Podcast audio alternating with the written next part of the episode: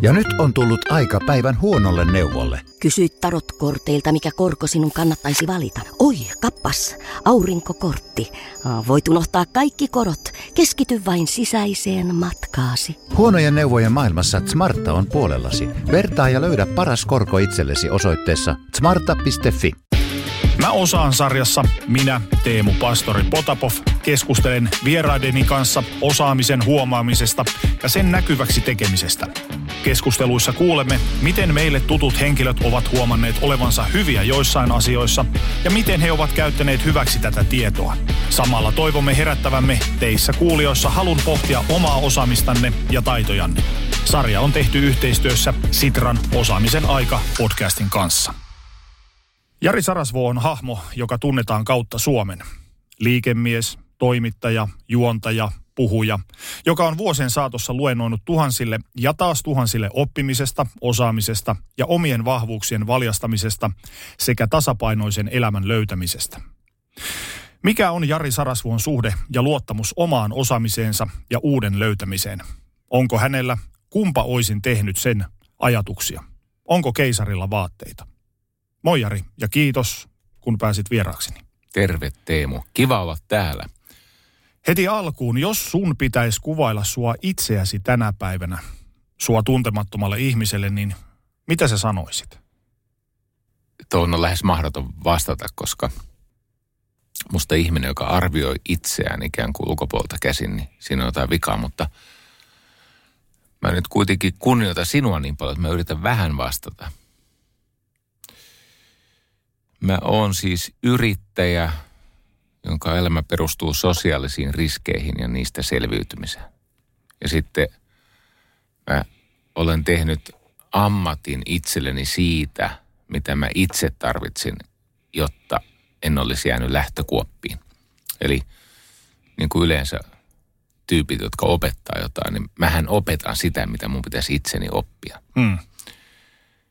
Ja totta kai mä olen tota, aika semmoinen eläväinen – Tarkoittaa siis sitä, että mä, mä hahmotan maailmaa niin, että mä, mä otan jonkun näkemyksen, se voi olla aika kärjistetty. Sitten mä puen sen näkemyksen päälleni ja, ja jaan sitä ja sitten mä, huom- mä saan palautetta ja sitten mä huomaan, että tämä osa tästä näkemyksestä ei toimi ja sitten mä vaihdan näkemystä. Eli mä vaihdan niin kuin vaatteita, ikään kuin näkemysvaatteita ja sitten mä testaan sitä. Joku on sanonut, että mä oon tuuliviiri, niin siinä mielessä totta, että – mä oon aika avoin ja utelias myös sellaisia ajatuksia kohtaan, jotka ei ole mulle omia. Ja se on vienyt pitkälle.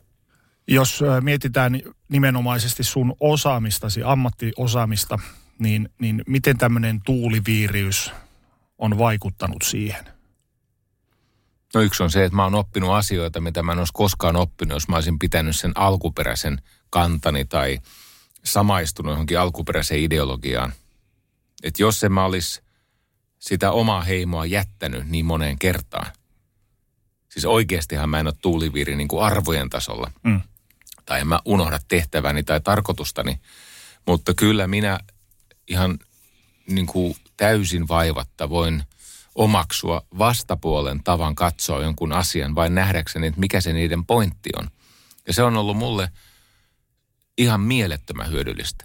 Se on, se on pitänyt siis mielen tuoreena ja virkeänä ja mä oon pystynyt säilyttämään uteliaisuuttani ja, ja mä oon taas ollut sitä mieltä, että mun täytyy uskaltaa välillä siis polttaa omat laivani ja hylätä se, mikä on toiminut ja missä mä oon hyväksytty ja niin poispäin. Lähteä sinne, missä mua vierastetaan ja mitä mä en osaa. Ja sitten kun mä palaan takaisin siihen kotiheimoon, niin mulla on jotain tuliaisia. Ja se on, toistan itseäni, mutta se on palvelu mua hyvin. Mulla on matala kynnys kokeilla uutta.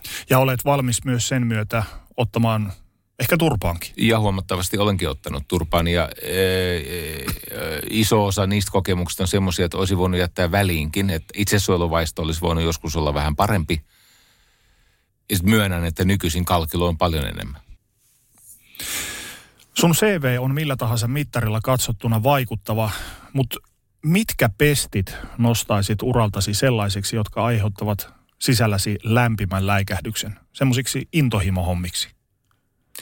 No kyllä se, että Juha Tynkkynen Radio Citystä soitti semmoisessa tilanteessa, jossa mulla oli pöydällä lainausmerkeissä parempia. Semmosia, mulla oli semmoisia työtarjouksia, joissa oli korkeampi prestiisi, parempi asema, parempi palkka. Ja Juha Tynkkysen soitto oli mulle niin merkittävä, että mä olin, olin halukas ö, suuntautumaan sinne Radio Cityin sen sijaan, että olisin mennyt vaikka Helsingin Sanomiin, joka niin ikään oli silloin niin kuin ajankohtainen se harkinta. Ja katson omaa elämääni ja sen kulkua, niin se, se on varmaankin ollut yksi tärkeimmistä ratkaisuista, jota en tehnyt siis itsenäisesti. Siihen liittyy voimakkaasti mestari Tynkkynen. Minkälaisessa roolissa sä näkisit nuorelle pari kolmekymppiselle miehen alulle niin tämmöisen mentorin, opettajan, opastajan? Kuinka suuressa roolissa heidän tulisi näytellä siinä näytelmässä?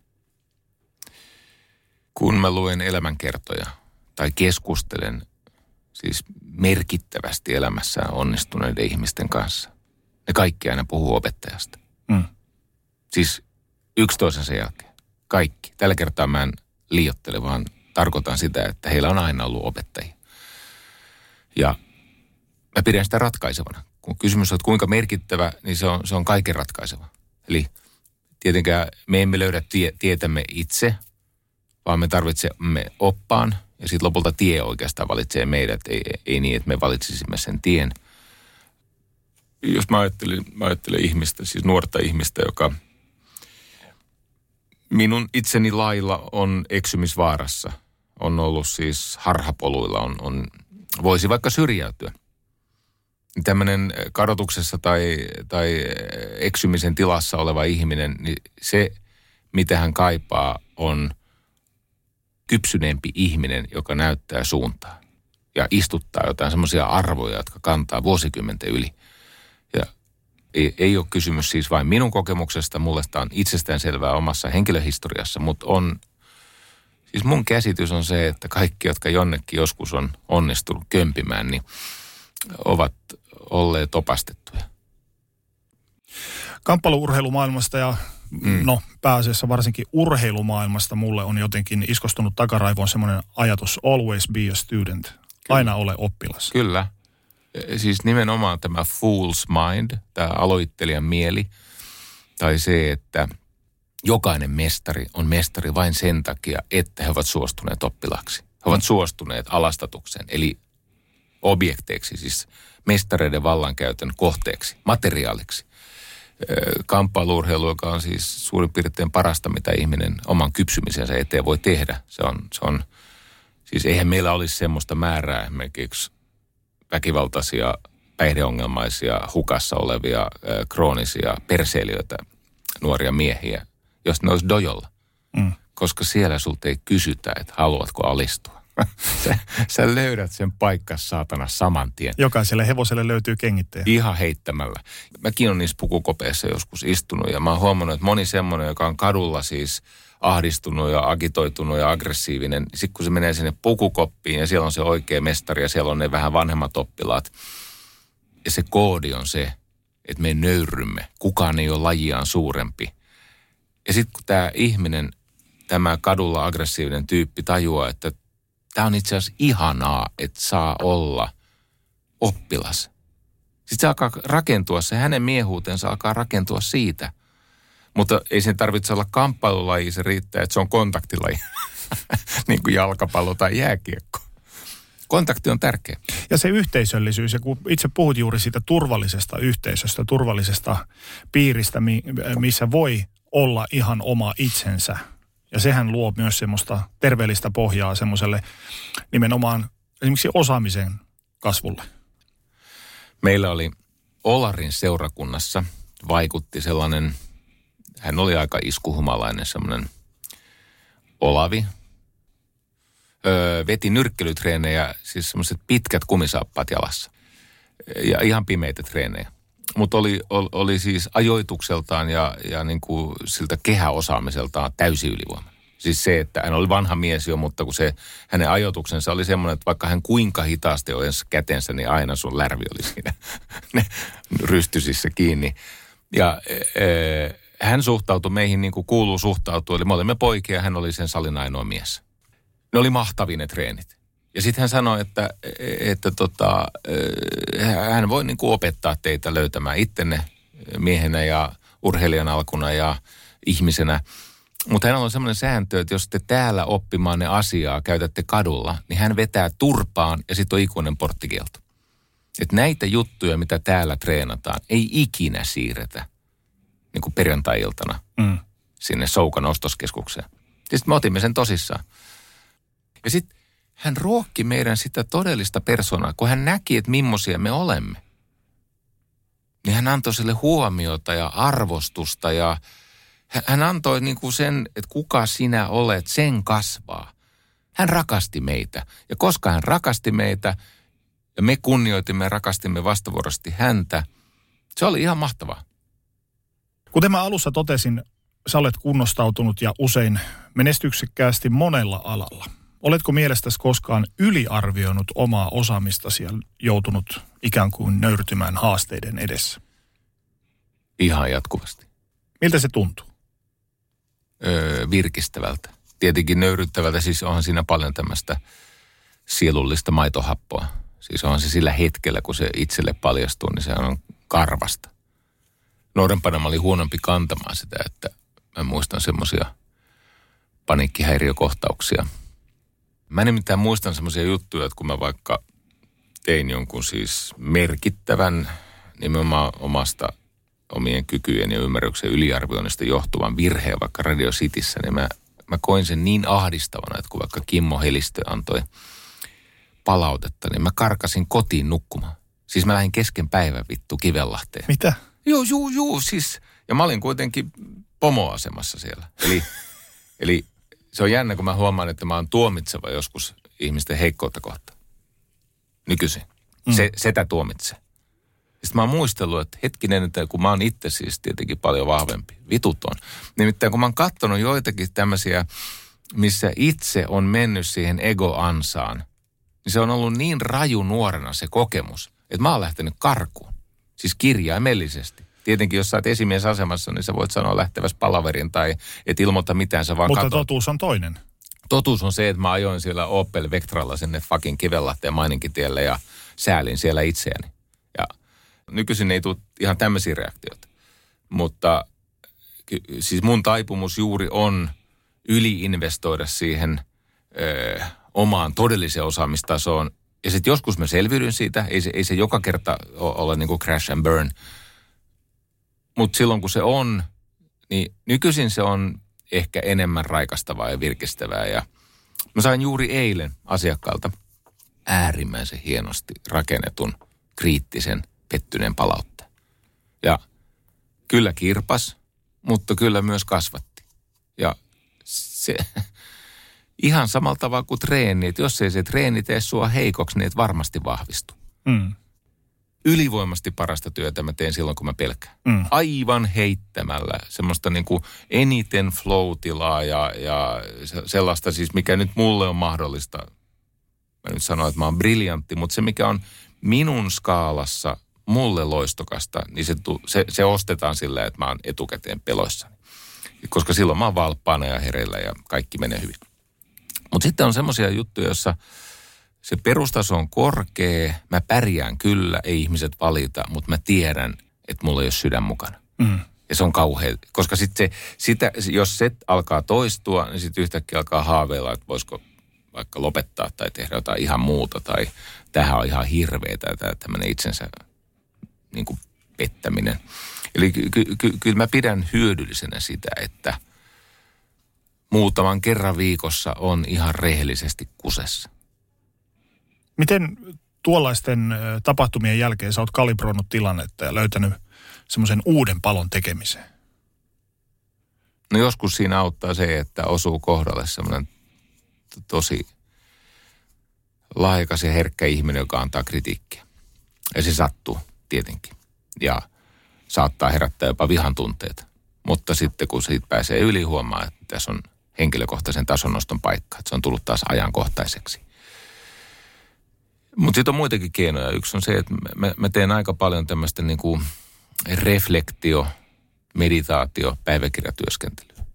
Ja sitten mä koitan olla, en, en siis millään tavalla rankaiseva tai raippaava tai yliankara, mutta mä, mä koitan olla niin kuin, no ankara siinä mielessä, että mä oon rehellinen itselleni.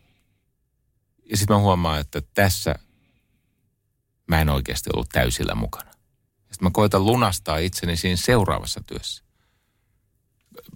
Mä ajattelen näin, että mä feilasin tämän edellisen, no ei siitä välttämättä siis tuu mitään muuta kuin kiitosta. Tai joskus, jos tulee niin jotain moitetta, niin se on, se on, se on melko vähäistä, ei se niin kuin lopeta, lopeta niitä suhteita. Mutta mä ajattelin, että edellinen, kun meni mun mielestä alle sen standardin, niin seuraava, niin kostoksi vedetään siis rajusti yli. Ihan vaan sua itseäsi Mi- Joo, joo. Mä tavallaan kostan sille osalle itseäni, joka haluaisi, että yli ajan tämä katoisi tämä taikuus elämästä. Mm. Ja, ja nyt ei ole oikeaa kostamista, mutta se on siis semmoista, mä haluan niin kuin muistuttaa itseäni siitä, mikä on A, mahdollista ja B, mikä on välttämätöntä. Onko tuollaisilla hetkillä ollut negatiivista vaikutusta sun tekemiseesi tai uskoosi itseesi ja osaamisesi? Jääkö ne kalvamaan? Joo, jää. Tota, se on noloa sanoa tämä, mutta ikävä kyllä – melko myöhään urallani törmäsin siihen tutkimukseen, jossa todettiin, että älykkäiden, kyvykkäiden, siis todella briljanttien ihmisten yksi tunnusmerkki on se, että ne epäilee itseään kaiken aikaa. Typerykset ei epäile. Eli siis ihminen, joka on itseään kohtaan kriittinen ja vaikka ankara, niin on tyypillistä, että semmoinen ihminen, jota kalvaa se salainen alemuuden tunne tai on tämmöistä sisäistä epävarmuutta, jota hän kompensoi ulkoisella pätevyydellä, niin se on tyypillistä, että se on älykäs ihminen, joka on riittävän herkkä ymmärtääkseen näitä kehitystarpeita. Ja sitten kun on niitä ihmisiä, joiden niin kuin sekä tekemisestä että puheesta, kun niiden kanssa keskustelee, että siitä itse olemuksesta paistaa se, että ne ei ymmärrä epäillä itseään. Ne ei ymmärrä mennä sinne niin kuin kauhun tilaan, jossa sä tunnet itsesi alamittaiseksi. Ja sen takia ne on aika keskinkertaisia. Ne luulee, että, ne, että tämä riittää, mutta ei se mihinkään riitä. Mihin vedetään sitten raja tämmöisen niin sanotun terveen epäilyn ja huijarisyndrooman välille? Musta se on tämä perfektionismi. Perfektionistit on pelkureita. Mm. Kato loppujen lopuksi, niin joko niin, että ne ilmoittaa, että mä en lähesty rimaa lainkaan, eli hyppikää te, mä en enää hypi. Tai sitten se perfektionisti itseltäänkin salaa laskee rimaa niin alas, että hän näyttää siis täydelliseltä. Että hän ei suostu menemään sinne haavoittuvaisuuden ja epävarmuuden ja epäonnistumisen valtakuntaan, missä ihmeet sitten kuitenkin lopulta siemennetään. Siis mä en tarkoita sellaista itseepäilyä, joka halvannuttaa ihmistä. Mä en tarkoita siis sellaista eh, niin kuin itseensä kohdistuvaa ankaruutta, joka estää osallistumasta. Vaan mä tarkoitan sellaista, että on, on etukäteen viisaasti huolissaan – koska silloin siitä voi tulla jotain hyvää. Sehän on, me tiedetään vaikka näyttelijöistä, että tämmöiset historiaan jääneet näyttelijät ovat usein olleet esiintymiskammoisia. Mm. Tauno Palosta sanotaan, että hän aina oksensi ennen kuin hän nousi. Varsinkin myöhemmällä iällä, silloin kun standardi nousi, nousi, nousi, niin eh, hyvin kokeneena veteraanina saattoi oksentaa ennen kuin nousi näyttämön lavalle. Tai Sir Lawrence Oliver oli tämmöinen, että niin ikään siis siis fyysiset reaktiot siihen esiintymispelkoon olivat niin voimakkaita, että oksensi. Tai sit, Suomessa Kari Hissu Hietalahti. Kyllä, mm. kyllä. Eli siis, ja tämä on, tämä ei ole välttämättä nuorena, koska nuoruuteen liittyy tämä hormonaalinen ja hermostollinen hybris, siis tämä kuvitus, kuvitelma siitä kaikkivoipaisuudesta. Mutta sitten kun susta tulee todella hyvä jossakin ja sun standardit nousee ja sä oot mestari, niin sä alat viisaasti murehtia pieniäkin asioita Eli kyllä on hyvä olla huolissaan etukäteen. Se on tervehdyttävä, se on ihmistä virittävä tunne. Ja on hyvä jälkikäteen suhtautua kriittisesti siihen, mitä tapahtuu, jos vaikka voisi oppia jotain. Mutta sitten, jos, jos tämä lähtee käsistä, eli, eli, eli se viisas, varautunut, valpa, valppautta lisäävä huolestuminen muuttuukin siis ahdistukseksi – ja estää osallistumisen tai jälkikäteen syntyy siis niin voimakkaita häpeän tunteita, että sä et enää pysty käsittelemään No sit se on mennyt yli. Ja se onkin hankala, sä et enää palata. Historia kertoo, että Intti aikoinasi toimit Ruotuväki-lehden päätoimittajana. Mikä sai sut ajatumaan tolle tielle? Tarkkaan ottaen siis päätoimittaja oli komentaja kapteeni Talari. Eli, eli siellä kyllä siis pääesikunta, mm. siellä ei, ei, ei upseerikokelaat ei ö, sitä päätoimittamista tehneet, mutta mä olin kyllä toimittaja siellä.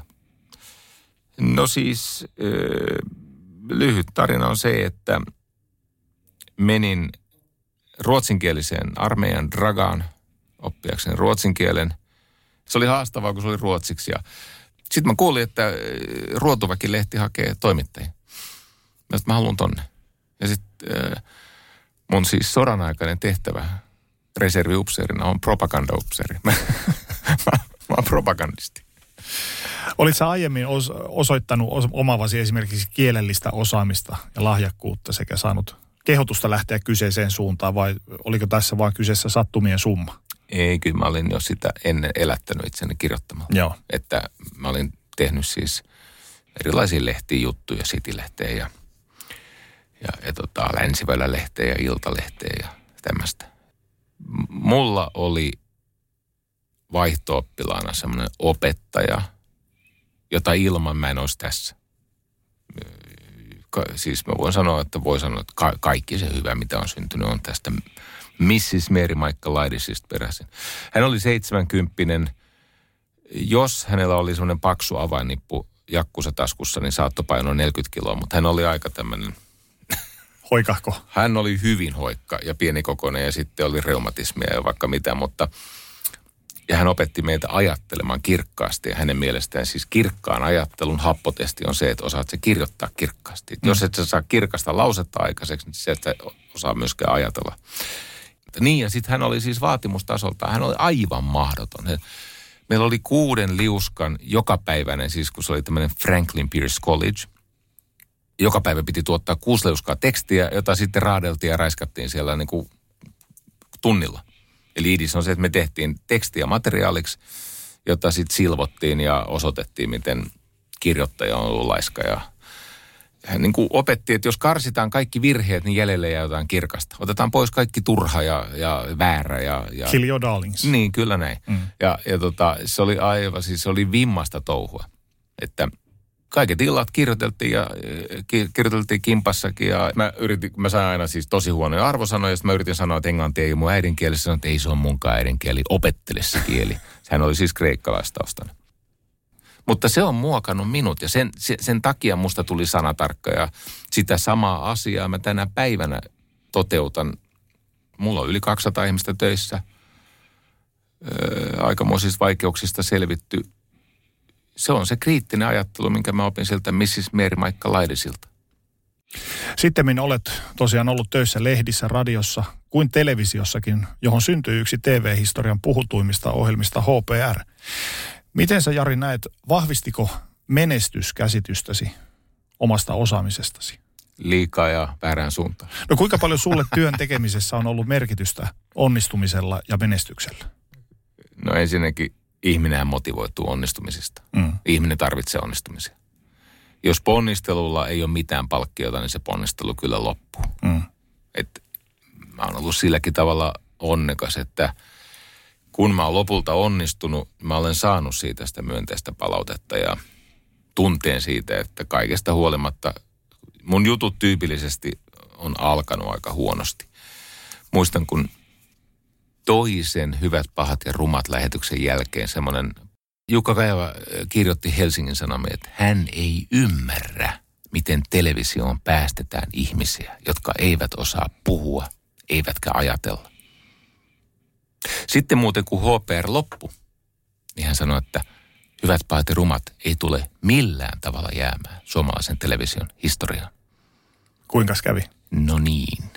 Tänä päivänä, nyt on 2021 loppuvuosi jo, H2 mennään, niin edelleen, säkin puhut HPRstä, etkä mm. hyvistä, pahoista ja rumista. Niin kaikki, mitä mä olen koskaan tehnyt, on alkanut tosi nolosti mun ensimmäisen lehtijutun kirjoitti mun tyttöystävä, mun toisen lehtijutun kirjoitti mun tyttöystävän äiti. Sitten mä opin, miten se tehdään. Öö, kyllä se kuule on näin, että mä en ole aloittanut, mä en ole elämässäni siis tehnyt mitään relevanttia ilman, että se ei olisi alkanut mahalaskulla. Siis valmennukset ja yrittäminen ja radio-ohjelmat. Mä muistan, kun Juha Tynkkynenkin aina, siis hän oli lempeä, kun hän oli mun esimies siellä Radio Cityssä, mutta kun mä yritin niitä, äh, hän, hänellä oli tämmöinen ohjelma kuin Lepakkomiehen vapaapäivä lauantaisin. Mä, mä tein lauantaina uutisvuoron siellä ja se ei ihan sujunut. Siis tuli puhevaikeuksia. Juha laittoi mut semmoisen Ritva Koivusen, siis teatterikorkeakoulussa on tämmöinen puheopettaja, Ritva Koivunen. Ei varmaan enää ole, koska se on saattaa olla jo eläkkeellä, mutta, tai onkin. Se laittoi Ritva Koivusen oppi. Ei siitä tullut mitään. Eli mun pointti on tämä. Mitään sellaista, mistä mua on myöhemmin kiitetty ja kovasti palkittu, niin mitään sellaista mä en ole aloittanut kauhean hyvin. Ja se alku on ollut siis kauheata noloa, rimpuilua. Mutta sitten mä oon saanut tukea, työnohjausta ja niitä onnistumisia. Sitten kun on tullut onnistumisia, niin mä oon tarttunut niin kuin hukkuva oljenkortti. Mm. Ja loppu on ollut sitten semmoista, että ihmiset niin kuin sanoo, että no helppo sun on, kun se puhuminen käy sulta luonnostaan. Ei muuten käy. Opettamisesta puheen ollen olet vuosia tehnyt yritysvalmennuksia, opastanut työntekijöitä ja johtajia löytämään oman osaamisensa ja hyödyntämään sitä. Mitä nuo vuodet ovat opettaneet sulle ihmisistä ja heidän suhtautumisestaan omaan osaamisensa? Aika usein paljastuu, että se, joka innostuu helposti, se lannistuu vielä helpommin. Eli mä oon oppinut sen, että monet tämmöiset maan hiljaiset, alkuun ehkä vähän estyneet, ujot, eivät vaikuta siis kenties taipumuksiltaan mitenkään ylivoimaisilta, niin ne on ne, joista sitten tulee siis henkeä salpaavia esimerkkejä. Sen takia, että he eivät niin nopeasti keksi jotain muuta. He eivät ole kärsimättömiä. He ovat siis halukkaita maksamaan sen tunnehinnan, mitä se vaatii. No yksi on tämä kärsivällisyys. Ja sitten siihen liittyy juuri nämä, että, että on ylimitotettuja käsityksiä siitä, että mitä on mielekästä tavoitella. Kun siis korkeimman mäen huipulla juoksee se, joka on valmis ottaa niitä lyhimpiä askelia. Sä et loikkimalla sitä isoa mäkeä niin kuin kukista. Niin tämä ajatus, että pitäisi päästä siis jatkuvasti nopeasti eteenpäin, niin se tuhoaa se jutun. Pitää hyväksyä se, että usein vähän liian vähän on paljon paljon enemmän kuin vähänkin liian paljon. Se pitää ymmärtää, että se sun päivämatka on vähemmän kuin mihin se pystyisit. Ja sen takia se seuraava päivämatka onnistuu. Ja sitten kun jatkuu, niin se, se on se sun retkikunta, jotka pääsee ensimmäisenä etelänavalle, eikä, eikä se porukka, joka niin kuin veti joka päivä niin paljon kuin irtos, kunnes hukkuivat ja kuolivat sinne lumimyrskyyn. Mitä nuo kaikki vuodet yritysvalmentajana ovat opettaneet sulle sun omasta osaamisestasi? No ensinnäkin se on puutteellista ja hyvin vaikuttavaa, mutta lokaalisti. se, on, se on jossakin tilanteessa vaikuttavaa, ei kaikissa tilanteissa. Sillä pääsee johonkin pisteeseen, ei perille. Mm, mutta kyllä sitten on myöskin opettanut sen, että, että mulla on siis todellista annettavaa. Mä olen ammatikseni vaikuttanut ihmisiin viidellä eri vuosikymmenellä. Ja tota, matkan varrella on täytynyt uusiutua moneen kertaan ja, ja jo, jo, joskus hylätä joku vanha totuuskin. Ja sitten lopputulos on se, että mä oon huomannut, että joo, mulla on oikeasti annettava. Ja joo, mä, siis se osaaminen, mitä mä oon kerryttänyt, mahdollistaa sen, että mitä ikinä uutta pitää oppia uudessa tilanteessa, niin se onnistuu helpommin, kun siellä on pohjalla niin paljon sitä kiteytynyttä osaamista. Eli – vaikka mä suhtaudun kriittisesti oman osaamiseni kaikkivoipaisuuteen, niin samaan aikaan mä tunnustan, että jumalauta, mitä tulee ihmisiin vaikuttamisiin tai vaikuttamiseen, niin tämä osaan. Mm. Sulla on pitkä ja monivaiheinen ura takanasi. Jos tänä päivänä sun pitäisi sanoa, mitä osaat hyvin, mitä sanoisit? No, mä pärjään siis epävakaissa korkean panoksen keskusteluissa, va- vaikeassa neuvottelutilanteessa. Jos mä muistan pienentää itseäni ennestä, siis jos mä muistan vähän niin kuin laskea ilmoja pihalle ennen kuin se neuvottelu alkaa. Mutta pärjään diffuuseissa, kompleksisissa, ristiriitaisissa tilanteissa. Öö, mä pystyn kirjoittamalla tai esiintymällä vaikuttamaan ihmisten tiloihin pitkäaikaisesti niin, että heidän toimintansa tuottaa tuloksia, joista tulee heille pysyviä. Se, se, sen mä tiedän, kun tarpeeksi monta tuhatta ihmistä on vannannut näin tapahtuneen, niin alan pikkuhiljaa itsekin uskoa ainakin osaan siitä heidän todistuksesta. Missä sä haluaisit vielä olla hyvä? Mm, kyllä mä haluaisin olla järjestelmällisempi siis, että mä oppisin ennen kuin työura loppuun, niin semmoista niin kuin aitoa korkoa korolle systemaattista, niin kuin todellista johtamista. Mä oon yrittäjä, mä en ole kauhean hyvä johtaja. Ja ehkä mä haluaisin niin kuin johtajan ammatin oppia ennen kuin kaikki, mitä minussa on, on puristettu asiakkaalle. Loppuu vielä viimeiseksi ja ehkä jopa tärkeimmäksi kysymykseksi. Millaisia neuvoja sä antaisit niille, jotka hakevat paikkaansa maailmassa ja ehkä jopa epäilevät omia kykyjään? No ensinnäkin maailmassa on enemmän mahdollisuuksia kuin koskaan aikaisemmin. Mm. Ikinä aikaisemmin ei ollut sellaista tilannetta, jossa ihmisten intohimot samalla tavalla kaupallistuu. Eli mille tahansa ylivoimaiselle intohimoiselle osaamiselle löytyy nykyisin markkina. Eli jos jotain rakasta tehdä, niin todennäköisesti sille löytyy maksaja. Ja sitten toinen on se, että kaikki se, mitä oot ehkä koulussa alkanut kuvitella omasta kyvystäsi oppia, niin ainakaan rajoittavassa mielessä ei todennäköisesti pidä paikkaansa. Eli sä paitsi osaat enemmän kuin mitä sä yrität itsellesi niin kuin psyykata, niin ainakin sun kyky uudistua eli oppia on parempi kuin mitä joskus on tullut ajatelleeksi. Ja, ja sä et ole niin huonossa asemassa, kun sä kuvittelet, vaikka olisit nyt jossakin nurkassa likaisissa lakanoissa ja, ja, ja kärsisit hirveästä refloista. Öö, sulla on enemmän kuin mitä sanat itsellesi kredittiä. Eli tarkoittaa sitä, että jos sä käytät sitä, mitä sulla on, sä pääset seuraavaan ruutuun. Ja siitä seuraavaan ruutuun. Ja lopulta sä löydät edessäsi oven ja oven takana on käytävä. Ja sä uskallat astua sinne käytävään. Käytävän varrella on muita ovia – jonkun niistä ovista takana, ehkä tarvitaan monta käytävää, mutta jonkun oven takana on se sun arkammio. Se on olemassa ja sä löydät sinne, kunhan sä oot valmis maksamaan siitä sopivaa tunnehintaa. Kiitos Jari, kaikkia hyvää. Kiitos samoin. Ja nyt on tullut aika päivän huonolle neuvolle. Kysy tarotkorteilta, mikä korko sinun kannattaisi valita. Oi, kappas, aurinkokortti. Voit unohtaa kaikki korot. Keskity vain sisäiseen matkaasi. Huonojen neuvojen maailmassa Smarta on puolellasi. Vertaa ja löydä paras korko itsellesi osoitteessa smarta.fi.